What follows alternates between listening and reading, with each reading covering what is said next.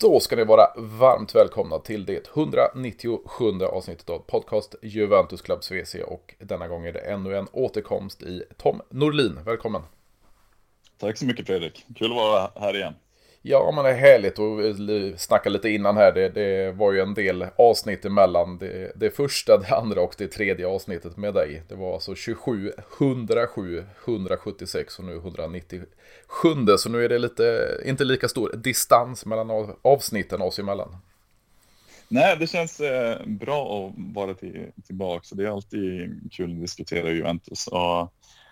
Ja, det är som jag pratat om tidigare. Det är inte så att man har så jättemånga kollegor och kompisar i alla fall på plats och diskuterar så mycket Juventus med. Så det är, det är roligt att få med, med podden igen. Ja, precis. Och det, det, är lite, det känns ganska vanligt med, med följare av sidan att det, det är inte så många vänner eller kollegor eller folk nära om, området som, som håller på Juventus eller, eller Serie A för den delen. Så, så det kan vara skönt att snacka av sig i podden.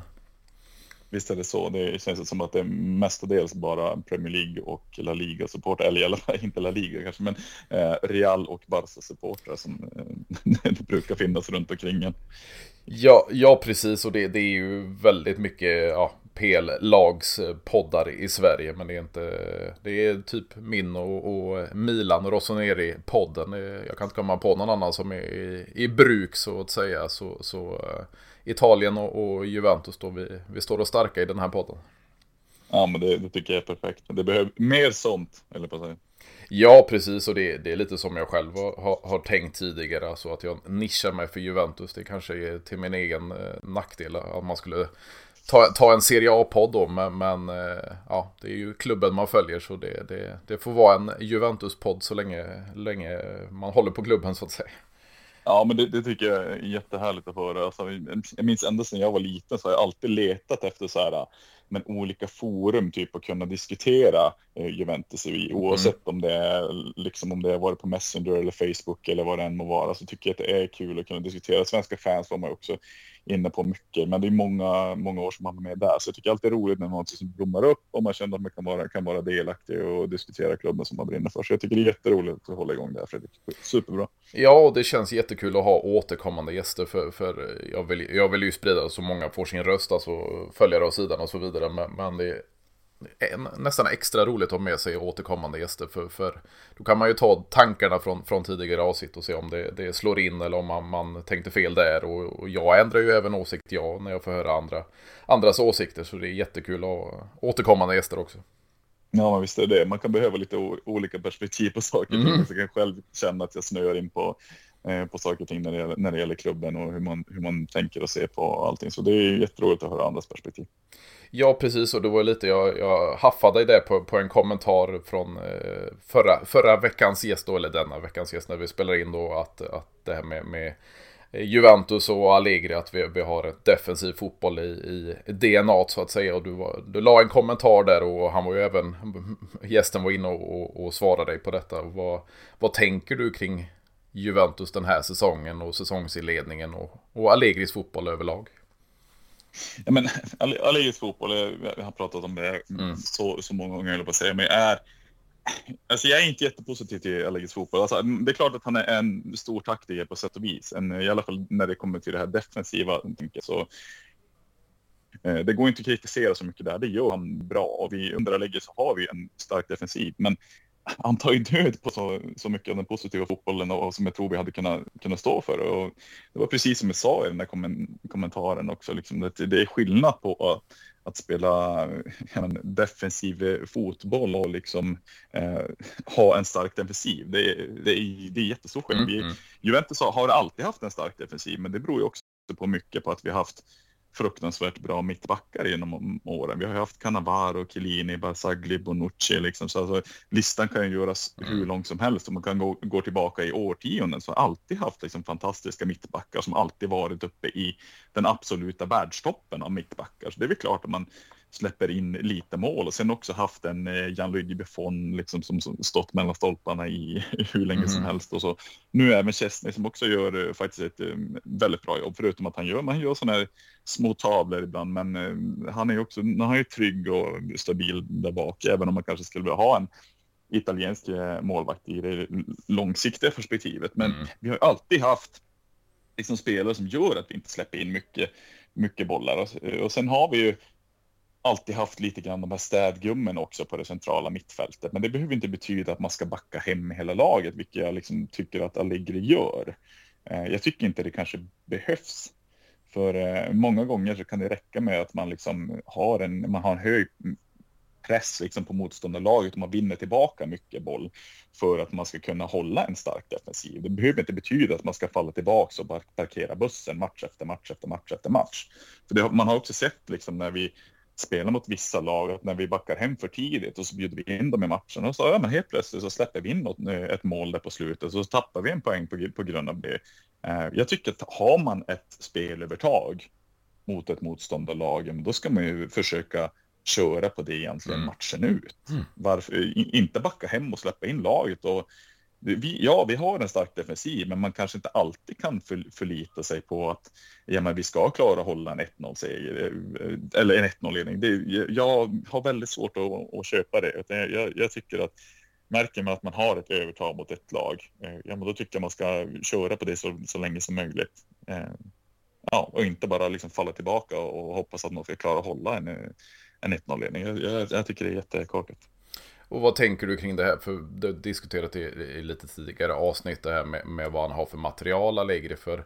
Som du är inne på, vi har alltid haft starka defensiva spelare. Vi kan gå tillbaka till, som du sa, Cannavaro, vi hade Thuram, vi har haft Montero, Uliano och så vidare, Tudor. Eh, och sen hade vi B B C där bakom oss i, i många år. Och, och målvakten förstås i Buffon och, och nu Szczęsny då. Nu har vi en, en, en Gatti, vi har en Bremer och, och ja, alternera lite där med, med den sista positionen. Men Danilo fick ju återvända igår mot Napoli då. Och vi har ju en stark defensiv och en starka defensiva spelare. Men vad tycker du om alltså mittfält, yttrar, anfallare jämfört med Allegris tidigare sejour? Är det ett sånt kvalitetstapp i din mening som gör att vi inte kan spela lika ja, gl- lite gladare fotboll offensivt, eller om man ska uttrycka sig? Nej, eh... Många, många hävdar ju det, liksom att det, ja, men det, han anpassar laget utifrån den kvaliteten vi har. ja, eh, jag för, förstår vissa att de kan se det på det viset. Men jag, jag tycker ändå man har varit med och man har följt det, det här laget i så pass många år. Och vi har ett bra lag. Vi kan spela en mer positiv och attraktivare fotboll. Det går att göra. Det finns så många andra lag ute i världsfotbollen som, som står för en kreativ offensiv eh, fotboll och liksom en otrolig hunger och som når bra resultat. Eh, med ett betydligt sämre spelarmaterial än vad Juventus har. Så jag har, jag har svårt att köpa det, det argumentet. Jag menar, vi har ett... Visst, vi saknar kanske en viss kreativitet på mittfältet. Det, det, det kan, jag, kan jag verkligen tycka. Liksom så här. Men samtidigt också, det är ändå ett dugligt mittfält och offensiven ska kunna hålla absoluta liksom, toppen på Serie A definitivt, så det är klart att vi ska kunna ju spela en, en bättre fotboll än, än vad vi gör. För tittar man på liksom, spelare som ja, Chiesa, Vlahovic liksom, så här, de borde kunna stå för med snudd på tjugo mål per gubbe per säsong i mm. ligan, men det, det känns ju inte som att vi är i närheten om att nå upp till, till de siffrorna. Och jag tror det mycket beror på att vi spelar inte den typen av fotboll. Utan vi backar hem mycket, satsar på eh, ibland snabba omställningar eller lägger press tidigt under matchen för att göra ett snabbt mål och sen backa hem. Um, och jag, jag tycker det är tråkigt att se, för det finns mycket offensiv kvalitet i Juventus, men det känns inte som att man utnyttjar det överhuvudtaget. Och jag... Jag tycker det är vansinnigt trist för, för sådana spelare. Framförallt en spelare som, som Chiesa. Det skulle vara roligt. Och jag vill inte att han ska byta lag. Jag vill allt, han alltid mm. vara i Juventus. Men jag tänker mig, om man skulle kunna få se han i ett lag som går mer offensivt. Om man tittar på liksom, så här, vissa Premier League-lag. Man kan titta på, på Liverpool och Arsenal som satsar mycket, alla kanoner framåt, höll jag på att säga. Uh, det skulle, skulle vara roligt att få se han i en sån typ av miljö. Och jag tror att Juventus skulle kunna ha en sån typ av miljö med... med rätt tänk, så att säga. Men Allegri har inte riktigt det tänket, utan i alla fall framförallt inte den här säsongen. Då känns det verkligen som att det är viktigt att trygga bakåt liksom hela tiden. Och jag förstår här att man vill ta de här på poängen, liksom. Men det blir ju ingen utveckling i spelet. Det blir ingen utveckling i, i laget. Och det, det är det som jag tycker är mest frustrerande när jag tittar på, på Juventus. Alltså, nu när han är inne på sin tredje säsong från det att han kom tillbaka, så jag, jag tycker inte att det ser något bättre ut egentligen än vad det gör från eh, första säsongen. Vi kanske tar mer poäng, men jag ser ingen direkt utveckling i, i själva spelet. Jag ser inte att någon spelare egentligen heller utvecklas eller eh, går till det, det mera positiva. Kanske i den defensiva bemärkelsen, men det kan också ha lite grann med viss form av rutin att göra. Så som Gatti, han var ny, mm. han var ganska relativt ung när han kom till Juventus. Han hade inte spelat på den nivån tidigare, så det är klart att det kommer ske en viss utveckling där också rent naturligt. Så jag vet inte om det är Allegris förtjänst eller om det är bara en, en form av mognad och så vidare. Man kan titta på en spelare som Rugani också, som har lyft sig, tycker jag, enormt mm. i, i, i dagens Juventus. Och han nämnde själv lite grann också att han hade haft många diskussioner med tidigare, sina tidigare liksom så här, mittbackskollegor i både Chiellini och, och Barzagli. Det var som de har sagt liksom också, att det med din tid kommer. Eh, liksom att man kanske inte är den bästa mittbacken förrän man börjar närma sig trettioårsåldern. För det handlar mycket om rutin, det handlar mycket om, om timing och alla sådana saker. Men Rugani är duktig fysiskt sett, så är han, är, han är en ganska snabb mittback. Liksom, så han är väldigt lång och liksom så här. Men jag tycker att han har haft problem lite grann med, med tajmingen och tagit rätt beslut. Mm. Och det är sånt som, som kommer med en viss mognad. Och jag tycker att han har, eh, helt plötsligt så han börjar nå den här mognaden. Att han börjar tajma lite bättre. Att han tar lite mer kloka beslut. Kanske vet när han ska stöta, vet när han ska falla tillbaks. Och jag tror inte det, att det har så, kanske så mycket egentligen med Massimiliano Allegri att göra. Utan det känns som att det... Eh, det är bara en naturlig mognad som sker. För ska man se till de... de offensiva spelarna och vad Allegri haft för påverkan på dem, så tycker jag att den är minimal. Snarare att den går åt, liksom åt andra hållet, och det är inte det man vill se. Man vill se att när det kommer unga offensiva talanger och spelare till Juventus, att de blommar ut och blir bättre mm. offensivt. Inte liksom att de blir sämre offensivt, vilket det känns som att det är det som händer nu med många av de här spelarna. Och jag tycker det är, det är otroligt tråkigt att se. För någonstans är ju också fotboll en publiksport. Och utan eh, fansen och ut, utan liksom allting runt omkring, så, så existerar ju inte klubben heller. Inga fans, inga, inga pengar till klubben. Och då blir, går inte klubben framåt heller. Liksom. Så vi vill ju ha folk som är, är på arenorna, som brinner för klubben, som köper de här tröjorna, som tittar på alla matcher på tv och liksom allting. Det är det man vill ha. Och det får man kanske inte om man inte kan spela en positiv fotboll, eller i alla fall en fotboll som man ser är utvecklas. Och det tycker jag inte Allegris fotboll gör, utan jag tycker att den går, den går tillbaka. Det är inte så att man måste spela en galen offensiv, det handlar inte om det, men man måste ändå någonstans försöka utveckla spelet, att gå framåt och tänka nästa gång så ska vi vara lite bättre, lite bättre, lite bättre, lite bättre. Och det gäller ju även framåt, inte bara bakåt, tycker jag som fotbollssupport. Ja, definitivt, och det känns ju lite som, jag kommer ihåg om det var första säsongen nu när han återvände och även in på andra säsongen, han, han, hans presskonferenser efter matcherna, det, det lät exakt likadant. Jag har inte lärt mig spelarnas kar- karaktäristik och så vidare, utan han, han skulle arbeta in sin filosofi. Och jag menar, okej, okay, det, det är väldigt mycket andra spelare, men det finns ju även en, en stomme i, i Juventus som har varit där i många, många år. Och då lära sig något nytt. Alltså, han talar ju som en dinosaurie till och med. Eh, så, så jag menar, han, han har ju det gamla tänket. Och, och, och som, som du är inne på, han har ju inte moderniserat Juventus, eller sitt eget tänk, sin egen spelfilosofi för fem öre. Och Juventus börjar bygga upp en ny stomme av yngre spelare, av yngre italienare och så vidare från, från Next Gen-laget. Och då får ju du utvecklas med fotbollen. Jag menar inte att man ska ta bort Juventus D N A från, från sin fotbollsstil eller fotbollsfilosofi, men du får ju ändå utveckla spelet på något sätt, för vi kan ju inte stå kvar med nittio-tals fotboll och catenaccio eh, hela eh, det här tvåtusentalet och framåt, och, och vi måste ju utveckla oss med tiden, för den här gamla fotbollen, den kommer ju inte finnas kvar om, om säg tio år.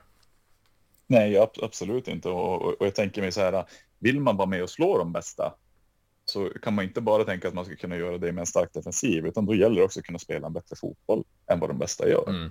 Eh, för, för det är väl också någonstans dit vi känner att vi vill komma. Jag, alltså, i det kortsiktiga så ja, men det är väl klart man är kanske nöjd med att eh, vinna Serie A var, eller vara tillbaka åtminstone där i, där i toppen på Serie A och känna att man är med och krigar om Scudetto varenda år. Det är ju det, absolut. Men om vi vill ta oss ett steg längre, om vi vill tillbaka till, till Ventus storhetstid där vars man är, är med och ändå utmanar i Champions League och liksom kanske kommer till semifinal, man kanske kan ta sig till en final och så vidare, eller kanske till och med vinna, ja, men då, då måste man våga tänka offensivt också. Du, kom, du kan inte gå igenom ett helt Champions League-slutspel och, med, med ett defensivt tänk. Det, det, det funkar inte, utan du, du måste spela en bättre fotboll än de andra gör. Du kanske måste göra mer mål än de andra gör och, och så vidare. Och, så därför... Därför har jag så svårt att köpa den här liksom, ultradefensiven som, som man lägger stå för just nu. Jag har, har verkligen svårt att se. För jag vill säga att Juventus utväxlas lite för varje år. Jag skulle, alltså jag skulle köpa och vara fyra i, i liksom Serie A år efter år om jag ser att spelet utvecklas. Mm. Då finns det ändå en, en tanke på att okej, okay, eh, vi har ett långsiktigt tänk att vi ska etablera oss och vi ska utveckla spelet, vi ska växa som klubb et cetera. Vi ska bli bättre. Inte bara ta, ta oss upp till toppen eh, med, en, med ett ultradefensivt tänk och känna att ja, men vi, vi är nöjda, vi har, vi har kommit, hit, kommit hit fram. Men man måste ändå kunna se den här uh, mer effektiva grejen att uh, gö, göra mer mål, an, anfalla mer och liksom bryta ner motståndarna på ett sånt sätt. För annars kommer man inte nå de där titlarna man, man, man vill, vill liksom åt.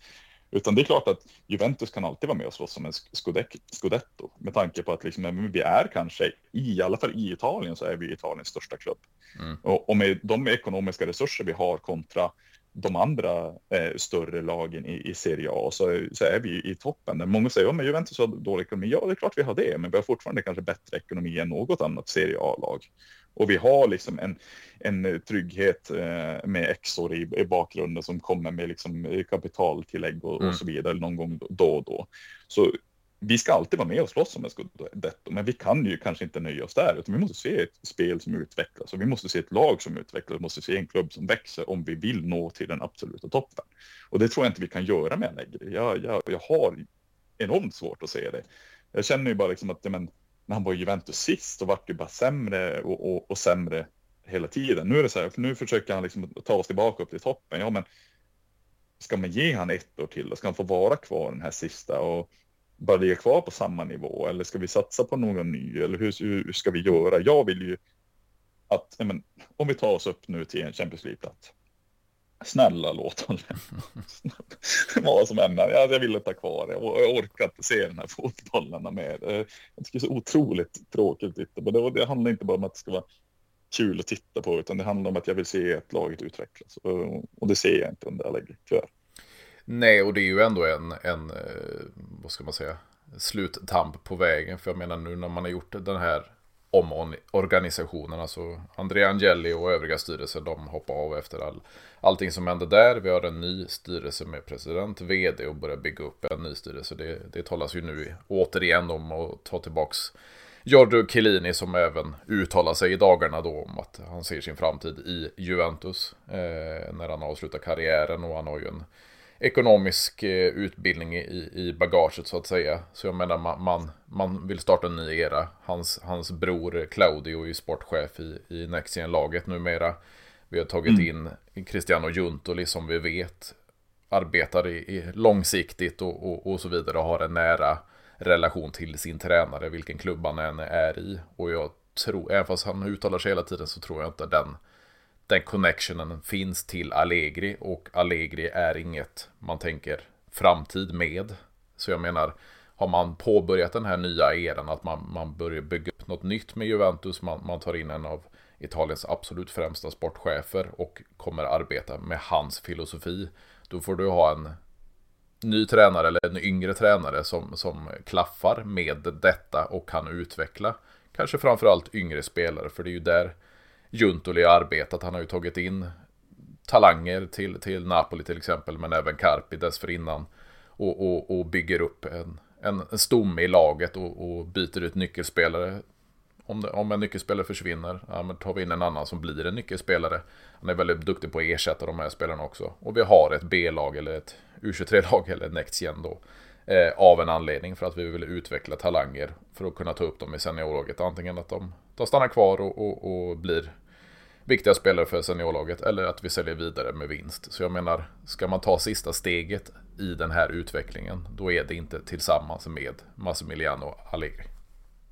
Nej, och jag håller med dig fullständigt. Jag tänker också på Juventus som ja, men, en klubb och dess attraktionskraft liksom, mm. när det kommer till att värva andra och ja, men, nya spelare med unga talanger et cetera. Så här.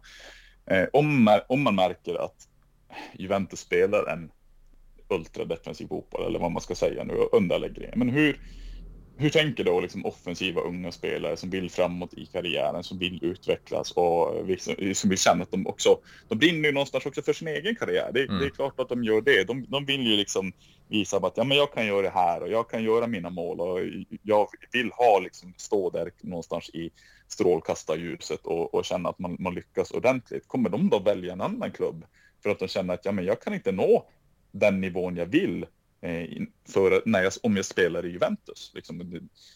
Och den är man lite orolig för. mm. jag, liksom, mm. jag lä, läste ju det där som det stod om eh, Kenan Yıldız till exempel, så man ska inte tro allt för mycket på rykten, så, så, så är det ju, men ändå så någonstans så köper man ju lite grann det där som, som de skriver om liksom. Alltså, hade jag varit en ung spelare och, och spelat för en stor klubb och känt att ja, men jag, jag presterar i alla andra sammanhang förutom i, liksom, i klubblaget, vars jag inte får riktigt spela, men jag presterar i, i andra sammanhang och liksom folk, folk ser mig för den, den spelare jag är och ger mig ändå chansen, då kanske man kan också känna att ja, men jag vill ha den här chansen i klubblaget, och så, och så får man inte riktigt den. Jag tycker det är, det är jävligt tråkigt att se liksom, en um, talang som, som Yıldız liksom. Nu har man ju följt honom sedan han kom till klubben och liksom, jag försöker alltid kolla men om det är internationella grejer som man spelar i eller vad det än må vara, men vad gör han och vad presterar han och vad, vad har han för egenskaper och karaktäristik och så, och så vidare. Och det gäller inte bara han, utan det gäller alla unga spelare i Juventus, försöker jag verkligen följa alltså, ganska ordentligt. Mm.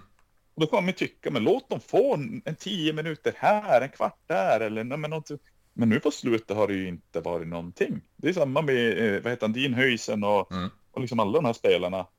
De får inte spela någonting överhuvudtaget den här, den här säsongen. Och jag, jag bara, jag, jag, jag kan inte förstå det. Jag kan verkligen inte förstå det. Jag menar, förra året så sa att folk att, men, ja, men titta på Allegri nu, han har börjat tänka om. Han börjar ge de här unga spelarna chansen och eh, kolla vad de blommar ut under han. Ja. Men jag känner ju att det hade inte så mycket med att han ville alltså, ge dem chansen. Utan det kändes som att de andra presterade inte. Och det var en hel del skador. Så han tvingades pröva spela några av, av de här yngre spelarna och ge dem chansen. Till exempel Fagioli och, och så vidare.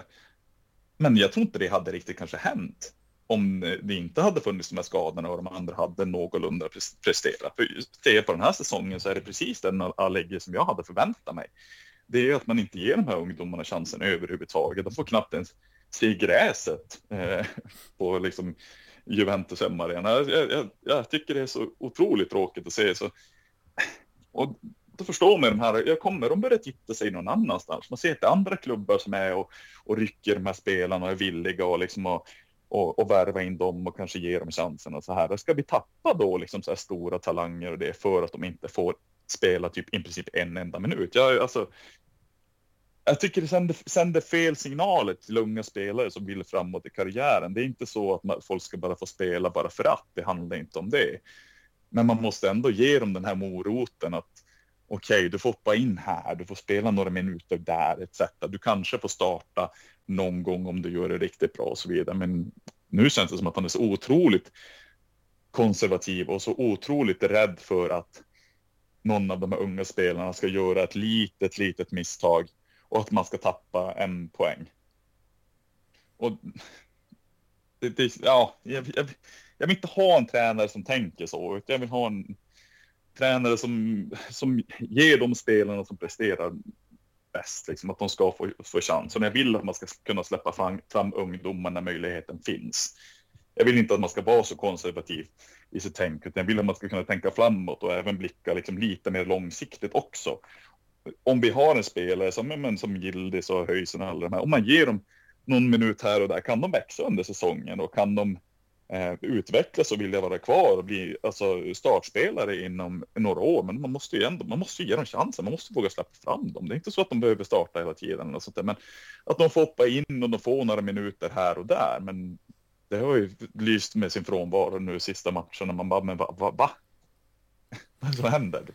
Ja, jag, jag känner igen i frustration, för jag tänk, jag satt, nu när du, när du pratar om det så sitter jag och tänker tillbaka. Alltså när Allegri kom tillbaka så var det väl i slutet av första, hans första säsong tillbaka som, som eh, Miretti fick chansen de sista mm. fem matcherna tror jag det var.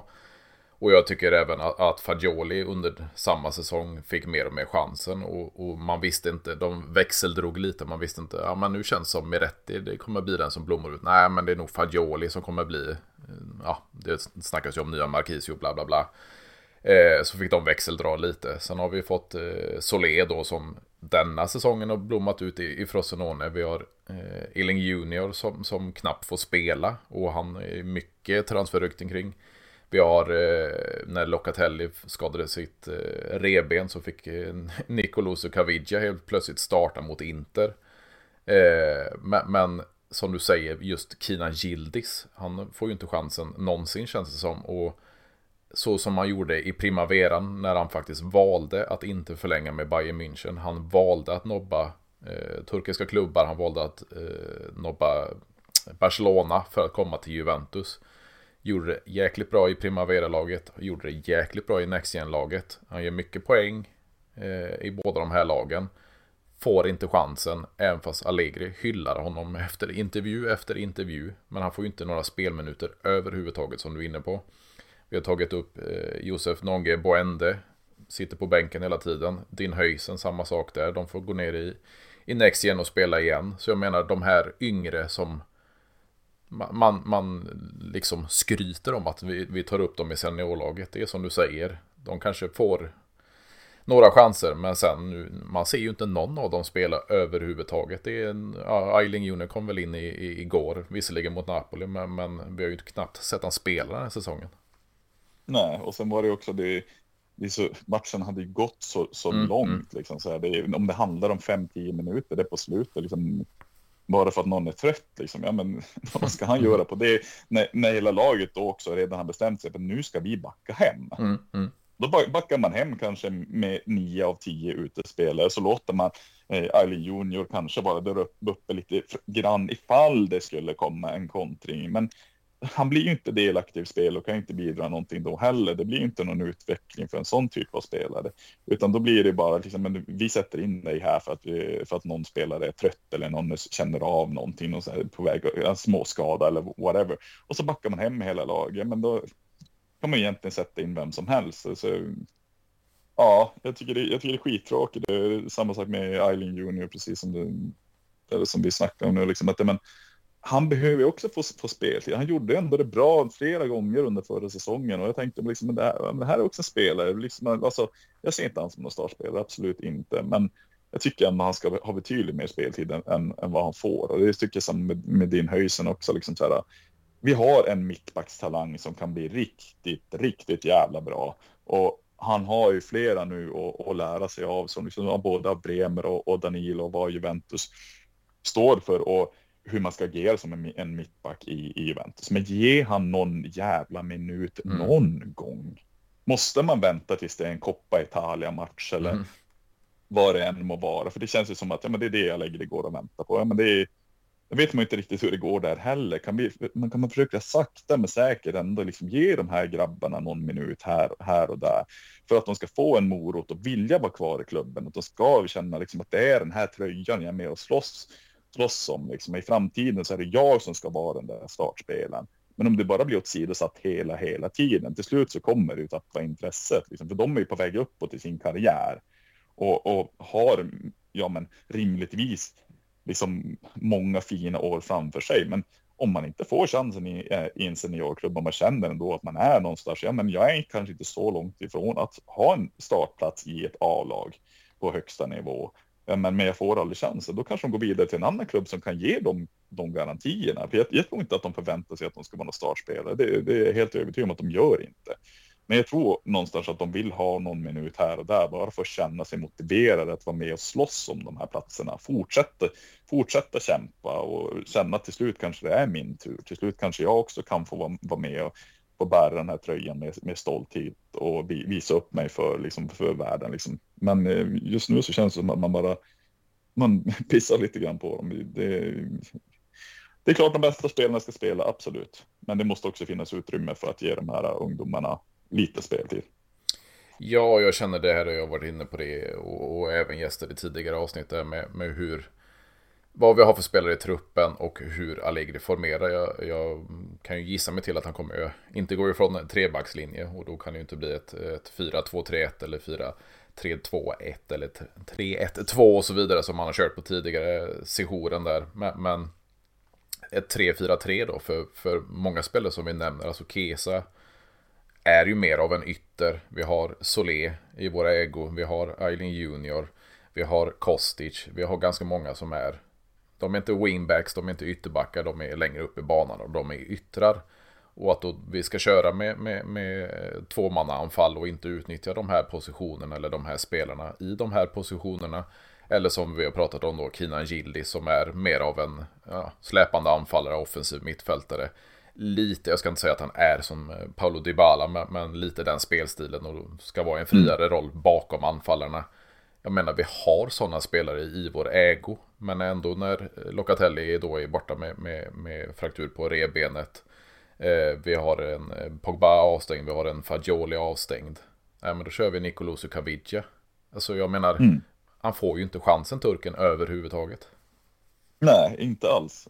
Jag tycker det är så jäkla tråkigt att se. För jag känner mig en minut tre fem två till exempel. Och att, men, han skulle, då kan det bli liksom att säga att man vill ha in Yıldız och få spela en tio minuter, en kvart mm. eller någonting sånt där. Men spela ett tre fem ett ett. Mm, att du precis. Spelar med, med en, en släpande anfallare där. Och låt antingen då Vlahovic vara kvar eller byt in en...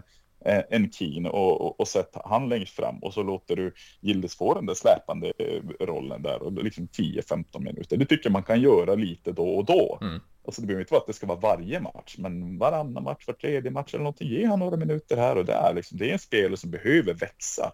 Det är ju en spelare som verkligen har den här star qualityn, tänker jag. Liksom så här. Han, har, han har mycket av det här som alltså, få folk att börja liksom titta på oj, vad är det här för spelare? Kanske man ska börja följa Juventus. Det är liksom samma som när du pratade om Dybala tidigare. Liksom, när han var i Juventus också. Men det är klart man kunde vara frustrerad på. Man, man satt och hoppas på att men det här kanske blir, kanske blir ännu mer. Alltså, man hade ju någon vision där att Dybala att det ska bli den absoluta, absoluta toppspelaren. Men ändå så är han spelare som har den här magin.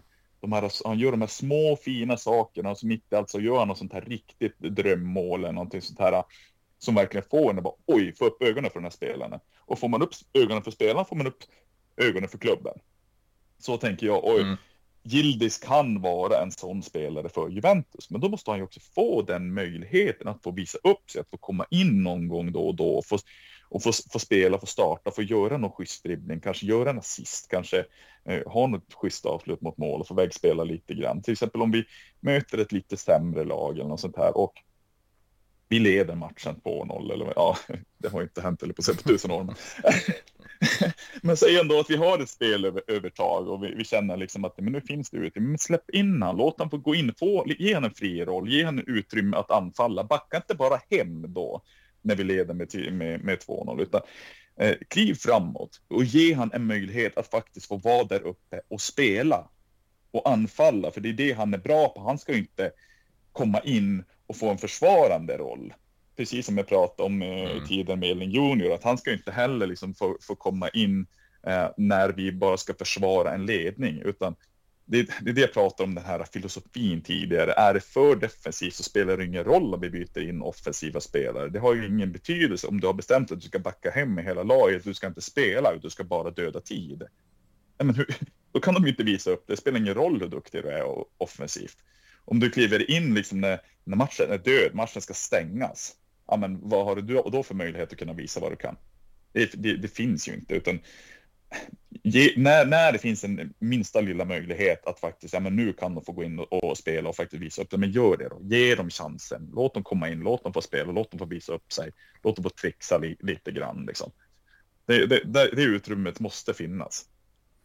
Ja, definitivt. Och jag har lite, vi, vi tänkte vi kommer in på, på gårdagens match också. Jag har tre tankar kan vi väl säga. Dels det här med, med jag tror om det var Wilbacher som pratade om det i Tutto Live tidigare idag, att det här med att okej, okay, det, det, det är hjärta och det, det är passion från, från Vlahovic, men han han gör ju ett stort defensivt arbete. Alltså det, vi pratar om våran, num, våran nummer nio, det är han som ska sätta, sätta de i nätmaskorna. Han gör ett bra defensivt arbete och jag älskar när hela laget, alltså kollektivt, arbetar tillsammans, men han ska vara där fram och göra målen. Det tar jag ändå med mig från, från gårdagens match också. Sen gillar jag lite, alltså speciellt första halvlek, den här, det var hög press på andra bollarna eh, och, och kontrasnabbt, alltså vi var väldigt på, på Napoli där. Men det håller oftast bara en halvlek. Sen så, som, som du var inne på tidigt i, i avsnittet det här med att vi nöjer oss med ett noll och så backar vi hem. Det, det, det vill jag inte se. Sen har jag två tankar. Weston McKennie efter matchen när han pratade om, om, om hur han har utvecklats, alltså när han kom från, från Schalke. Det, för mig det var en brunkarspelare, alltså han, han, han var inte, som jag sagt tidigare, funktionell fotbollsspelare, utan det var bara springa fram och tillbaka. Så det gjorde han i Bundesliga, han gjorde det som han själv sa i, i Premier League i, i Leeds, det var bara springa. Det, han behövde inte tänka så mycket, utan det var bara springa och spela fotboll i, i Juventus. Framförallt den här säsongen när han kommer tillbaka, det känns som att han mer och mer kommer in i, i den italienska fotbollen, den taktiska fotbollen, och, och blir mer av en funktionell spelare i, ja, i Italien och i, i fotboll överlag. Och sen känner jag Andrea Cambiasso, eh, det kan man jämföra lite med, jag har klagat en hel del på, på På andra flanken med, med Filip Kostic, att han är så ensidig. Det, det är cross, cross, cross, cross, cross. Andrea Cambiasso, okej, okay, han har den här att han, han spelar på fel sida och viker in med vänsterfoten. Men dels så är den giftig och dels så utmanar han. Han, han gör inte samma sak hela tiden. Och det fick vi bland annat se vid, vid Gattis mål, när han kom där och vek in med, med vänsterfoten. Så det är väl det, de tre sakerna jag tar med mig från, från eh, vinsten över Napoli. Mm. Ja, men jag, jag behövde hålla med dig. Jag satt och skrev ner lite punkter mm. igår liksom, så här, efter jag hade tittat matchen och funderade på men vad var det jag, jag såg när jag tittade på den här matchen. Då skrev jag utropstecken på Cambiasso mm. just för att jag gillade hans eh, sätt att man, man vet inte riktigt vad han ska göra. Jag tycker han är men ett modernt svar på en eh, Sambrotta lite grann. Ja, absolut. Jag, får, jag får lite de här vibbarna. Han är både starkt defensivt men har också liksom positiva, offensiva kvaliteter. Och ena stunden så dribblar han, nästa gång så slår han ett inlägg, byter in i banan. Han gör lite olika saker istället för bara koster som du vet exakt vad han ska mm. göra. Han kommer gå ner efter den där kanten och han kommer söka ett inlägg. Eh, du vet liksom att ja, men det här är vad som kommer hända. Det blir otroligt förutsägbart. Mm. Eh, men det blir, det blir inte en med Cambiasso på samma sätt. Och sen tycker jag också att han håller en högre defensiv kvalitet än vad ja, Kostic gör. Så jag, så, jag, så jag börjar känna att ja, men Cambiasso, det här kan bli en riktigt bra spelare för Juventus. Jag tror även att han skulle funka väldigt bra i ett fyra två tre ett eller någonting sådär. Ja, men en, en fyrbackslinje helt och hållet. Liksom. Mm. Jag tror han skulle kunna kliva in och göra ett otroligt bra jobb där. Jag tänker med en sån spelare eh, och få lite utrymme under en tränare som Con- Conte. Liksom, så det tror jag skulle kunna bli succé för mm. Juventus. Så, eh, han var ett av mina utropstecken igår. Och sen tänkte jag lite grann över Chiesas roll också. Så här, det är jätteroligt att se han liksom, när han utmanar, han bry- går, antingen går han brett eller så bryter han in i banan och gör lite olika grejer och det gillar han. Men då kommer vi till det här problemet som jag pratade om t- tidigare. Liksom, vi har inte så mycket till spel, vi har egentligen inte så mycket till offensivt tänkt vad det är. Vad ska, vad ska vi göra när vi kommer på den offensiva planhalvan? Liksom, så här, jag ser mer att det är individuella prestationer än att det faktiskt är ett, ett eh, gemensamt kollektivt tänk hur vi ska anfalla. Liksom. Så här, man ser liksom, att Cambiasso anfaller och gör, på sin kant och gör sin grej, Chiesa anfaller på sin kant och gör sin grej. Men hur kommer vi faktiskt fram till vettiga målchanser mm. om inte de här spe- spelarna skulle ta de här individuella prestationerna? Ja, men då ser jag inte att vi har någonting. Och det är ju där jag tycker också det brister lite grann i vårt anfallsspel. Vi får inte så mycket enkla mål. Men det är också kanske för att vi saknar de här offensiva idéerna. Det känns inte som att vi har något riktigt tänk hur, liksom, hur anfallarna ska löpa, hur mittfältarna ska spela. Har vi något tvåvägsspel? Kan vi göra några snabba, vettiga kombinationer och, och så vidare? Jag tycker att vi saknar det helt och hållet. Och det, jag tycker inte att det är materialet som det brister i, utan det är vår fotbollsfilosofi. Liksom, att det, är, det är för mycket defensivt tänk. Och, vi, och då gör ju inte spelare som till exempel med Chiesa eller Vlahovic, de kommer inte ösa in mål under en spelare som Allegri. Det kommer spela, det skulle inte spela någon roll vilket mittfält du skulle, skulle ha. Du skulle kunna samla upp de bästa mittfältarna i hela världen, så tror jag fortfarande inte att våra forwards skulle göra speciellt mycket mål. Nej, och, det, och, och, och det tycker jag är ett jätteproblem. Ja, och det är, jag håller med dig till, till hundra procent, för, för det känns ju som jag lite var inne på att defensivt arbetar vi kollektivt. Alltså om till och med, mm. till och med Vlahovic går ner och jobbar. Alltså det, absolut, jag gillar när det är hjärta och man går in med, med allting och, och hjälper till kollektivt. Men samma kollektiva känsla finns inte som du är inne på offensivt, utan då blir det mer individuella prestationer.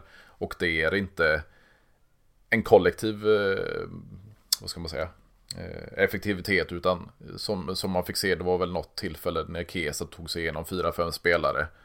Men sen kommer det inte till, till sista där att han får in bollen. Och man såg frustrationen och så vidare. Ser man på han när han spelar i italienska landslaget, då fungerar det mycket mer. Det är mycket smidigare, det är mycket mer ett kollektivt ja. arbete, även offensivt. Och det får vi inte se i Juventus.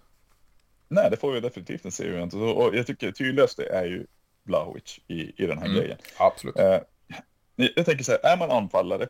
Jag vet själv att när, när jag har spelat som anfallare och jag har spelat i ett, ett lag som kanske inte är spelförande laget. Mm. Eh, och man får, får liksom ta ett stort eh, kollektivt ansvar defensivt. Att man får jobba hem mycket, man sliter för att vinna, vinna tillbaka bollar och, och liksom sådana saker. Då blir det, när du kommer till de handfallslägena, så är du kanske inte riktigt på den koncentrationsnivån som du vill vara, för att du är trött. Du har kämpat för mycket i att vinna tillbaka bollar och, och liksom sånt här. Och det känns som att det, det är lite det som pågår. Om Vlahovic får ta ett sånt stort eh, defensivt ansvar, han får springa upp och ner mellan linjerna liksom hela tiden, då när han väl kommer till de här lägena vart han behöver göra mål, då är han för lite grann för trött kanske för att hålla det här fokuset, mm. att verkligen sätt, sätta bollen i nätmaskerna, eh, för att då kanske han kanske får två, tre chanser på eh, en match, och det är lite för lite för en anfallare. Utan vi, ett lag som Juventus ska kunna, nu är det, man ska inte underskatta Napoli, för Napoli är ett jättebra lag, men nu pratar jag liksom generellt sett över en hel säsong, vilka lag vi än möter, så tycker jag att det ser ganska likadant ut. Eh, vi ska kunna hålla en högre bollsäkerhet, vi ska kunna hålla ett högre bolltempo, vi ska kunna nöta ner lag för att vi är det bättre laget och komma till mer enkla avslut. Nu känns det som att vi får kämpa för varje avslut som kommer mot mål, oavsett om det är skott eller om det är nickmål eller vad det än må vara, så får vi kämpa för att komma till de där lägena. Och, och där är ett jätteproblem. Och det är ju därför också, tänker jag, som att en anfallare som Vlahovic inte gör mer mål än vad han gör. Många säger att han måste vara mer klinisk. Ja, han måste vara mer klinisk, men vad beror det på att han inte är mer klinisk? Har han gått från att vara en toppanfallare i Serie A till att vara någon medelmåtta på en säsong? Liksom, nej, jag köper inte riktigt det. Utan jag ser det lite grann att det är det här att han får ta ett för stort defensivt ansvar och måste jobba för mycket framåt, fram och tillbaka. Och när han väl kommer till, till de här lägena, eh, då måste han göra mål, tycker folk, för att han får ett hyfsat läge. Nej, men det är kanske inte riktigt så det fun- funkar, för att då, då har han fått jobba för, för, tagit för stort ansvar liksom i, i det defensiva, och så kommer han upp till, så har han inte den här koncentrationen, han har inte fokus, han är efter trött och han, får, han ska vara där uppe hela tiden. Jag satt och tittade på eh, Manchester City som är ett så tydligt mm. exempel. Har vi en spelare egentligen som Haaland, som är en av de snabbaste spelarna i djupled eh, i den moderna fotbollen. Men de utnyttjar inte han på det sättet. De, de låter han vara där uppe. Och de låter resten av laget hålla i bollen. Söka de här bra, vettiga lägena. Och då när han får chansen så gör han mål. För att han behöver inte ta så stort ansvar eh, bakåt. Visst, de har kanske ett helt annat mittfält än vad, vi, än vad vi har. Men de har också högre konkurrens med bättre lag i sin liga än vad Juventus har. Juventus ska kunna föra spelet mot de lagen som vi möter i Serie A. Kanske inte i de absoluta stormatcherna, men i sjuttiofem procent, åttio procent av alla matcher som vi har under säsongen i Serie A så ska vi kunna föra spelet, men det gör vi inte. Vi får kämpa för varenda enda målchans som vi kommer till, och det är kanske mycket därför också som våra mittbackar är de som gör mål, eller vi gör mål på en fast situation mm. eller någonting sådär. Och det tycker jag är oroväckande, för det håller, det håller inte i det långa loppet. Mitt i allt så då får vi inte till de här fasta situationerna. Vi kanske inte får till något inlägg där varse någon mittback kliver fram eller något och gör de här nittio mål. Vi behöver att våra anfallare ska prestera, och då måste vi också kolla hur kan vi göra för att de ska lättare kunna komma till avslut och få, de här, och få bra möjligheter. Men det, det, jag tycker inte vi får det nu. Och jag tror att det är, det är ett stort problem varför liksom att Vlahovic inte gör mer mål än vad han gör. Ja, precis. Och det, det känns ju så här om man, man tar spelet. Så jag sitter ju vecka ut och vecka in och, och, och pratar här i podden och man, man hör olika åsikter. Och jag, ja, jag hänger med på att ändra, jag kanske ändrar åsikter vecka till vecka också. Men jag menar hur man ser på, vi, vi tar tre poäng oftast. Men, men det är ju hur matcherna ser, ser ut. Det var ju som när jag hade med mig en intersupporter inför derbyt i Italia. Och han frågade mig om jag känner mig säker någon gång. Ja, speciellt i stormatcher. Jag sa absolut inte. Men jag känner mig ju inte ens, om vi tar matchen nu för innan denna Napoli-matchen mot Monza. Alltså, vi leder med ett noll. Men ja, vi släpper in ett ett i nittioförsta eller vad det var, nittioandra. Mm. Jag st- som sagt, som jag sa i förra avsnittet, jag stängde av datorn. För jag tänkte, ja, nu är det bara en poäng. Och sen gjorde Gatti målet då. Men jag menar, inte ens mot ett lag som Monza kan vi vara va- va säkra. Så jag menar, nu är vi nästan halvvägs in på säsongen. Och vi plockar tre poängare, absolut. Men det är hårsmån i många matcher. Och ska vi bygga upp då, vi kommer ju... Jag, jag är inte orolig för att vi inte tar oss till, till Champions League nästa säsong. Men ska vi då bygga upp ett lag som ska tampas på alla, i alla turneringar? Alltså vi ska vara i Serie A, vi ska vara i Champions League, vi ska vara i Coppa i Italien. Det, det kommer kräva så jäkla mycket under en sommar. Alltså vi kan ju inte förstärka... och spela en helt annan fotboll på en sommar. Det är extremt svårt att tro. Så ska vi bygga för framtiden så, så måste det krävas mycket mer av speciellt den offensiva delen av vårt lag för att vi ska klara av detta överhuvudtaget. Nej, men visst är det så, och man ska ha det med i baktanken också att vi spelar inte i, i Europa i år. Nej. Vi gör ju Nej. inte det, utan vi har ju mycket mindre spelare än vad må- många andra lag som vi möter har. Utan så... Vi hinner vila mer och vi hinner ha liksom att det, det är mindre skador och grejer. Så alltså, det har ju varit ett jätteproblem under läget. Det har ju också mm. varit mycket, mycket skador och att liksom, saker inte har liksom, funkat på, på, det, på det viset. Och hur hade det sett om vi hade varit ute i Europa i år då? Då kanske vi inte alls hade legat på den positionen nej, nej. Eh, som vi ligger, ligger på nu. Så det är klart att det är lätt att säga att ja, men vi har blivit mycket bättre i år. Men har vi det? Eller är det faktiskt att vi spelar färre, färre matcher, vi kan ha ett mer utvidat lag. Men ett Juventus ska ju vara med och kunna slåss på alla fronter. Vi ska kunna spela Europaspel och göra bra ifrån oss där samtidigt som vi gör bra ifrån oss i, i Serie A. Det, om man inte... tycker det, men då får man, man gå och göra något annat än att titta på nu Juventus spela fotboll. Vi måste kunna ha det kravet på det här laget.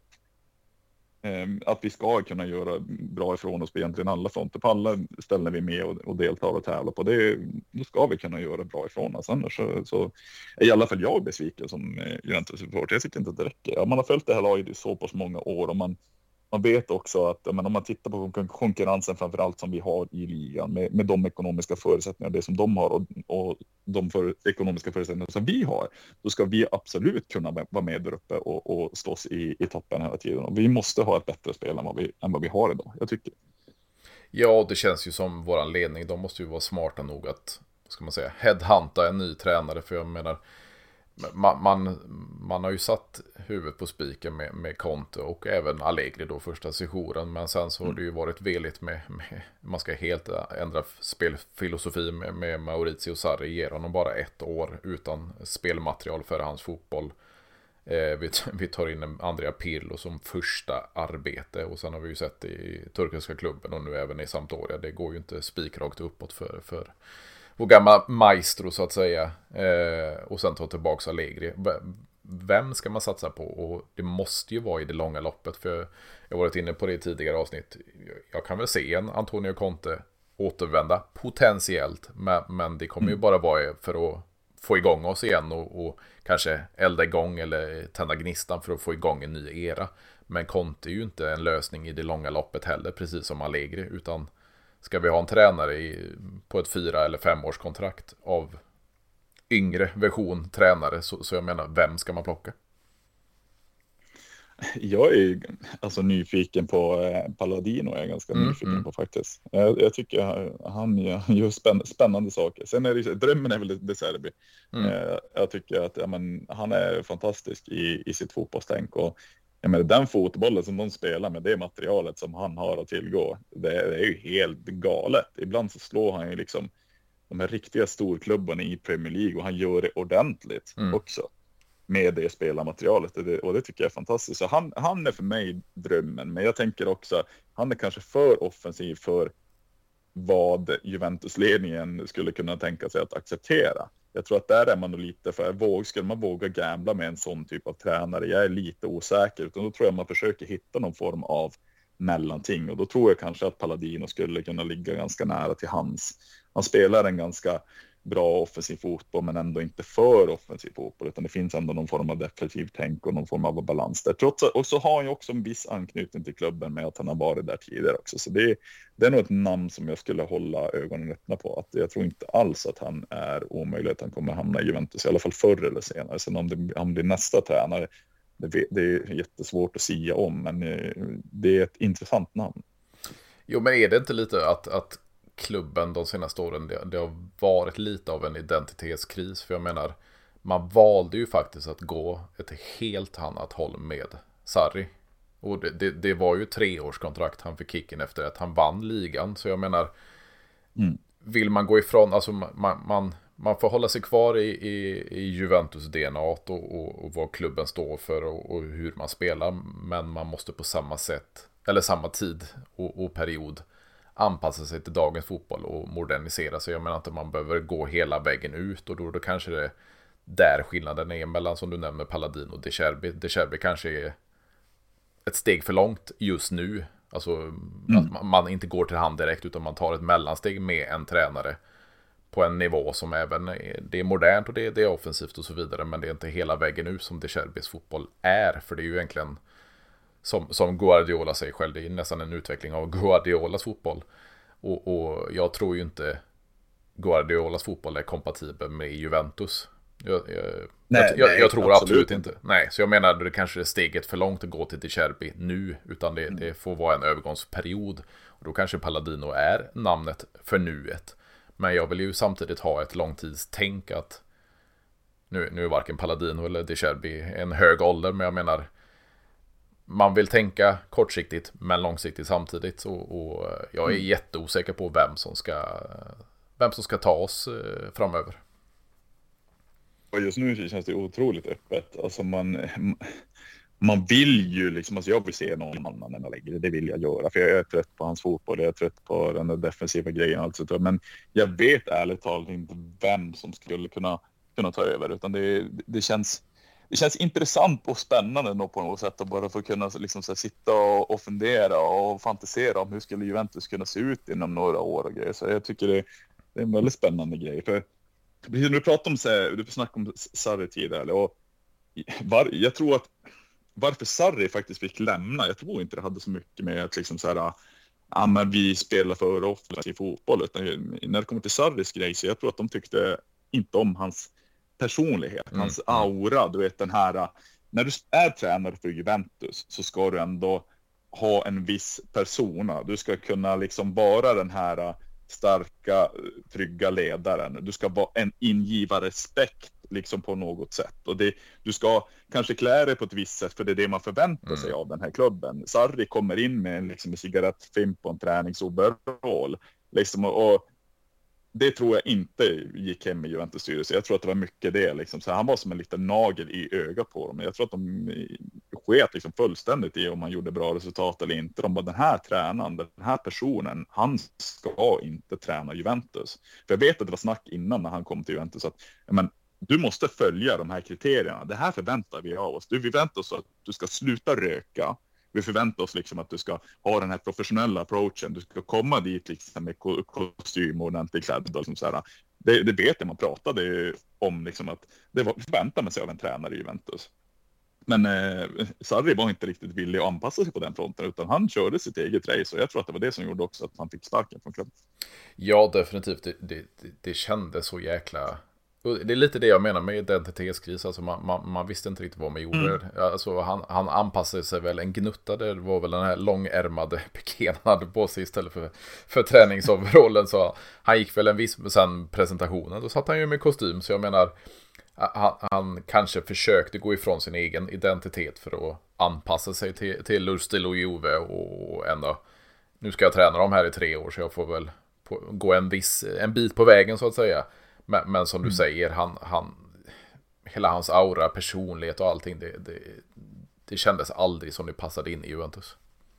Nej, exakt. Jag tror att det hade mycket med det, med det att göra. Han, han, han passade inte in i klubben helt enkelt.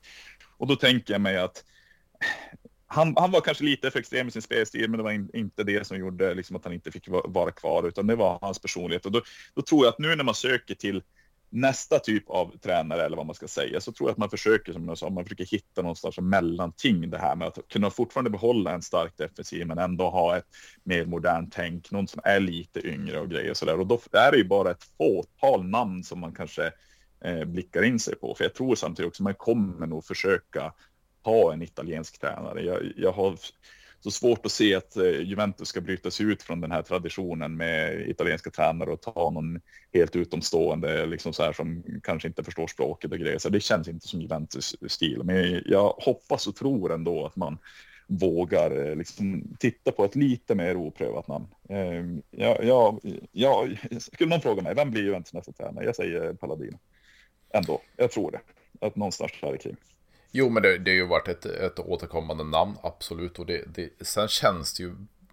Jag ska inte säga att han hade störst makt, för, för han hade ju en väldigt... Eller en president då i Aurelio De Laurenti som, som är väldigt speciell i Napoli. Men, men Giuntoli känns ju som en, en, en direktör som, som tar sig an en hel klubb och, och jobbar med relationer, med kontakter och så vidare. Så det känns ju som han kommer vara en stor del av nästa...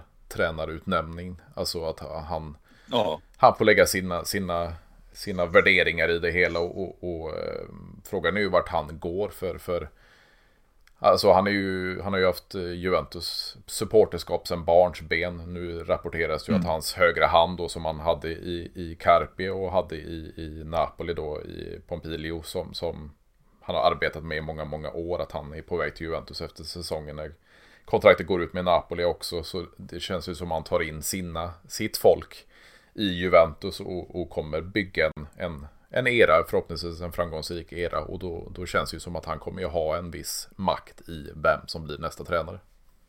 Ja, men det tror jag absolut. absolut. Och hade det, hade det varit så att det finns två andra namn som jag, jag tror att man säkert hade funderat en del kring, och det är Simone Inzaghi och även Thiago Motta. Mm. Med tanke på att de, de uppfyller kanske rätt karaktäristik och de har rätt ålder och, och så vidare. Många saker som ändå jag tror skulle passa in i Juventus. Men jag tror att de har för stark anknytning åt mm. Interhållet. Mm. Så att jag tror att de ändå kanske inte blir riktigt aktuella. Hade det varit så att de hade varit lite mer neutrala eller vad man ska säga, så då tror jag att det kan, någon av dem hade kunnat vara det eventuellt namn som man skulle satsa på. Uh, men det känns ändå som att de är för mycket åt intersidan, så jag, jag tror inte på dem ändå. Ja, det känns ju inte lite sådär också. Nito Conte, vi tar, tar renovera gamla spelare. Det känns ju inte som, som Juventus arbetar på det sättet heller. Nej, eventuellt så det är klart att man, folk drömmer säkert om Zidane. Det, ja, det ja. tror jag absolut att må, många gör. Men det är frågan, är, är Zidane någonsin realistisk för Juventus? Jag vet inte. Faktiskt. Nej, nej. Åtminstone så inte de, jag tror inte för de närmsta fem åren i alla fall, så tror jag inte för det. För Juventus behöver bygga upp sig som klubb innan man går efter ett namn som Zidane. Jag tror att det, det är något drömnamn för nästan alla Juventus-supportrar. Men jag, jag, jag tror att Juventus behöver ta sig tillbaka till, den, till att vara och nosa på den absoluta världstoppen i, i fotbollen igen innan Zidane kommer vara aktuell för Juventus. Tyvärr, såklart. Men... Ähm, man måste ändå tänka logiskt någonstans. Så jag, jag, jag har väldigt svårt att se att Zidane skulle kunna hamna, hamna på Juventus-bänken under de närmaste åren i alla fall. Ja, men jag är helt med det där. Alltså, han, han, han har ju varit ifrån fotbollen också. Det känns som man sitter fortfarande och väntar. Alltså, han har kanske inte gjort sitt i klubblagsfotbollen, men det känns som man sitter och väntar på, på franska landslaget och är med ett Eh, Deschamps förlängde till tjugo tjugosex tror jag det var. Så, så eh, det känns lite som man sitter och väntar på det. Eller en, en, ännu en återkomst i Real då. Så, så jag tror inte Zidane kommer eh, ta på sig kavajen i, i Juventus. Nej, det, tro, det tror inte jag heller. Utan det är det som skulle kunna vara i så fall ett skrällnamn om man tänker till eh, gamla spelare. Det är ju om man skulle få eh, se Alessandro Del Piero på bänken. Det hade mm. varit otroligt intressant. Men jag tror också samtidigt att han, jag tror klubb, både klubben och han själv är nog lite för rädd att gå in i den rollen med tanke på liksom den, men det namnet han har byggt upp i Juventus, liksom att han är den absolut största legendaren, liksom att, jag menar, han är ju någonting magiskt kring namnet Alessandro Del Piero. Mm. Ska han då våga komma in som en eh, tränare för klubben och sen eventuellt att det går skit och man tappar allt det här fina som man byggt upp, den här liksom legendstatusen, den här liksom att ja, men han är ju gud för många liksom i, i Juventus kretsar, det är han ju verkligen. Mm. Och ska man då våga chansa på att eventuellt kanske tappa den ikonstatusen som man har?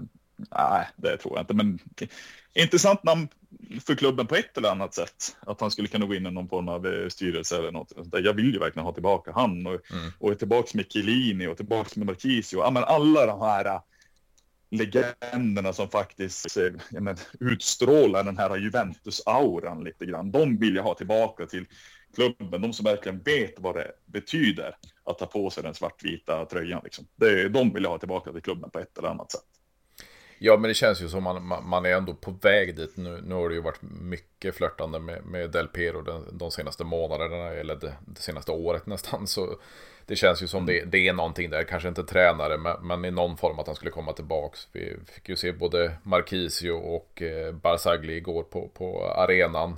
Marchisio har aldrig förstått varför han aldrig kommer tillbaka till Juventus i någon sorts roll. Spelar egentligen ingen roll för det, det är... Han, han andas Juventus han också. Barzagli var ju ja, inne... ja, verkligen. Ja, och Barzagli var ju faktiskt inne i, i Sarris stab. Eh, så, så få tillbaka han i någon roll också. Buffon gick ju in i landslaget, men, men han kan ju komma tillbaka vid ett senare tillfälle. Eh, Chiellini, som, som jag sa tidigare, han har ju precis i dagarna uttalat sig om att han ser Juventus i sin framtid. Och så med sin, med, med sin utbildning och så vidare så skulle han kunna göra... Ett, ja, i någon sorts direktörsroll. Så jag menar de här ikonerna, de som andas och, och, och har hjärta för klubben, de, de, det känns som att det, det, det pikar åt ett visst håll och det är tillbaka till Turin för de här. Ja, men jag tror det. Jag hoppas verkligen att ja, men Marquise kommer in väldigt snart i klubben. Mm. Jag tänker mig att han skulle kunna vara någon sån här, du vet lite grann det här ansiktet utåt. Den här, man, man möter upp spelarna, man åker på så här reklamjippon och hit och dit. Och liksom, att han verkligen är den som marknadsför Juventus på ett positivt sätt. Som talar om klubben utåt i det stora perspektivet. Och liksom, som gör de här med vissa typer av intervjuer och grejer. För man, han har ju ändå liksom... Men, han är en spelare eh, inom klubben som har någon form av ja, men, mer eller mindre legendstatus. Mm. Men han har också en en eh, karriär därför att han är man, han är inte han är inte journalist, vad heter när man är och kommenterar matcher med italienska landslaget och grejer och sånt där. Jag vet inte. Ja, jag vet vad du menar, men jag kommer inte på ordet här. Ja. Ja. Nej, precis, precis jag kommer inte på ordet. Men han, han är ju med i de kretsarna också. Mm. Eh, och, och sen har han också någon eh, han har haft lite modellkontrakt hit och mm. dit också, så han är, jag tycker att han är helt rätt person att vara ansiktet ut för, för Juventus in i den nya eran. Så jag hoppas att han får någon sån form typ av marknadsföringsroll eller någonting sånt i Juventus.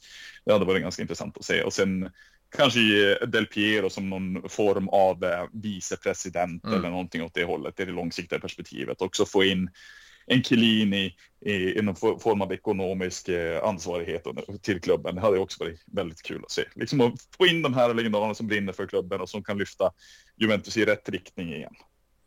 Ja, definitivt. Och det, det, som jag sa, det, det, det känns som det här är på väg att hända. Sen kommer det ju ta tid för, för det är ju extremt viktigt att man sätter dem i rätt roll så det inte blir som du sa att vi sätter Del Piero på, på tränarposten och så bränner han ut sig själv och, och vad skapar det för, för hans relation till klubben och så vidare. Att man, man vill ju inte se det hända.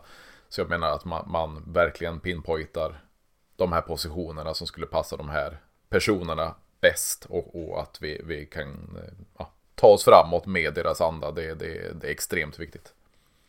Ja, helt klart. Och det, det är viktigt också liksom, man tänker hur man ska locka med nya spelare och, och liksom talanger och mm. det till klubben också. Att man kan se, kan se att de som har varit där, de som har lyckats få en bra karriär, att de fortfarande vill ha någonting med klubben att göra, att de fortfarande brinner för Juventus, eh, att, och att de har en känsla att liksom ta in eh, ja, men, Juventus i den nya eran, i den moderna fotbollen och liksom verkligen göra oss så, ja, men, så starka i klubb som, som möjligt. Liksom. Att, men, ta, ta oss in i I den nya eran med Juventus, den nya positiva fotbollen och alltihopa. Inte den här skiten som har legat eh, nu de här senaste åren med den ena skandalen efter den andra, utan det blir man bara bort ifrån. Eh, in, in med de här som förstår vad det är, bära tröjan och allting. Ja, det känns extremt viktigt. Jag, jag tror, det, jag tror Marquisio kom till, till Juventus när han var drygt åtta år. Sen gjorde han ju några, om det var en eller två, lånesessioner i Empoli under seniorlagsfotbollen. Mm. Och sen fick han ju den här tråkiga säsongen i Zenit.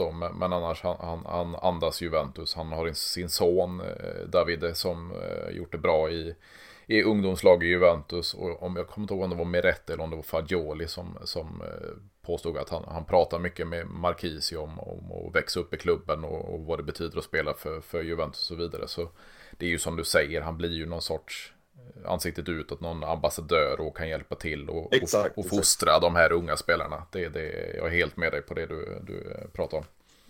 Ja, men det är det. Man vill ha ett långs- långsiktigt perspektiv och, och liksom de som andas liksom och brinner i Juventus. Det är det, är det vi vill ha i klubben. Jag tror, och det, det måste vara rätt väg att gå för, för, för liksom att få in oss i. Men ta, för att ta nästa steg, mm. helt enkelt. Absolut, absolut. Jag tänkte bara avslutningsvis innan vi blir alldeles för långrandiga. Det går alltid att prata hur länge som helst om, om våran kära klubb. Men jag tänkte vi har tre matcher kvar detta året. I Genoa borta, det är Frosinone borta och det är Roma hemma innan vi, vi går över på tjugo tjugofyra. Då är det ju dubbelmöte med, med, med Salernitana. Först i åttondelsfinal i, i Coppa Italia och sen i ligan. Några dagar senare, vad, vad tänker du om att avsluta tjugo tjugotre? Är det nio plockade poäng tror du? Eh, jag skulle säga sju. Sju? Mm. Säga. Sju.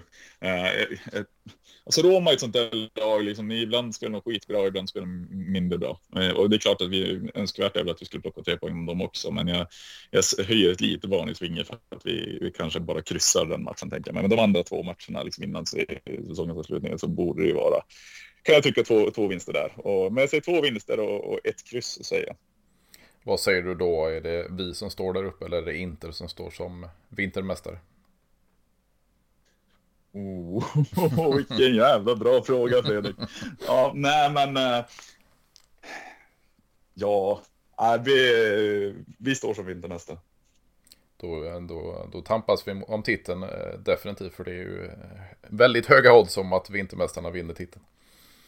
Ja, det är så det varit i nästan varenda säsong, höll jag på att säga. Uh, men sen är det, man måste titta vilka, vilka lag vi, vi möter, så Uh, vi kanske har lite lättare spelschema än uh, inte de, de kommande tre matcherna. Så, och jag, jag, jag tänker mig att men då borde vi ha stor chans att uh, stå där som uh, vintermästare. Uh, det tror jag definitivt. Sen om det håller i långa loppet, jag är lite småskeptisk. Jag tror att det kom, kommer så här att vi börjar få liksom skador på uh, ja, men, tongivande spelare. Mm. Mm. Då, då tror jag att det blir tufft att plocka så mycket poäng som vi, vi faktiskt har gjort. Liksom. Så här, jag, jag har svårt, svårt att se det. Utan då, då tror jag att vi, det finns risk att vi kommer börja rasa. Inte, inte en total kollaps, det är inte nej, så jag nej, tror. Nej. Men jag tror att vi, att vi kommer liksom kunna backa lite grann i, i tabellen. Så jag, skulle, jag tror kanske inte att vi vinner Scudetto. Men jag skulle tippa Champions League-plats. Ja, det ska vi ta. Med, med tanke på att vi inte har någon Europaspel eller någonting, så allt annat är under all kritik. Men eh, jag tror inte på Scudetto. Eh, det gör jag inte. Nej, men det hade, det, hade varit, det hade varit kul. Men samtidigt jag vill inte att den lägger ska gå in. Det är hemskt att säga som Juventus-supporter, men någonstans sådär, för att då blir jag mig kvar ett, ett år till den hjärnan. Liksom. Utan, nej, då ser jag att vi, vi förlorar Scudetto, att han får ryka. Liksom. Ja. Ja, men det, det känns skönt, och, och det, nu har vi ändå haft ett, ett strax över timmen lång avsnitt och vi har inte ens varit inne på transfermarknaden, så det kan vara skönt med, med ett transferfritt avsnitt också, för det, där kan det ju hända mycket. Jag menar, givetvis så, så ska vi ta de här poängen innan vi går över i januari, men, men beroende lite på vad som händer på marknaden så kan det ju mm. hjälpa eller stjälpa oss eh, givetvis eh, vad som händer under, under transferfönstret. Men, men... Ja, ja det, det är mycket att säga om det. Visst är det. Då ska jag bara som avslutning säga mm. att jag hoppas att vi, vi tar in Berard i, i januari.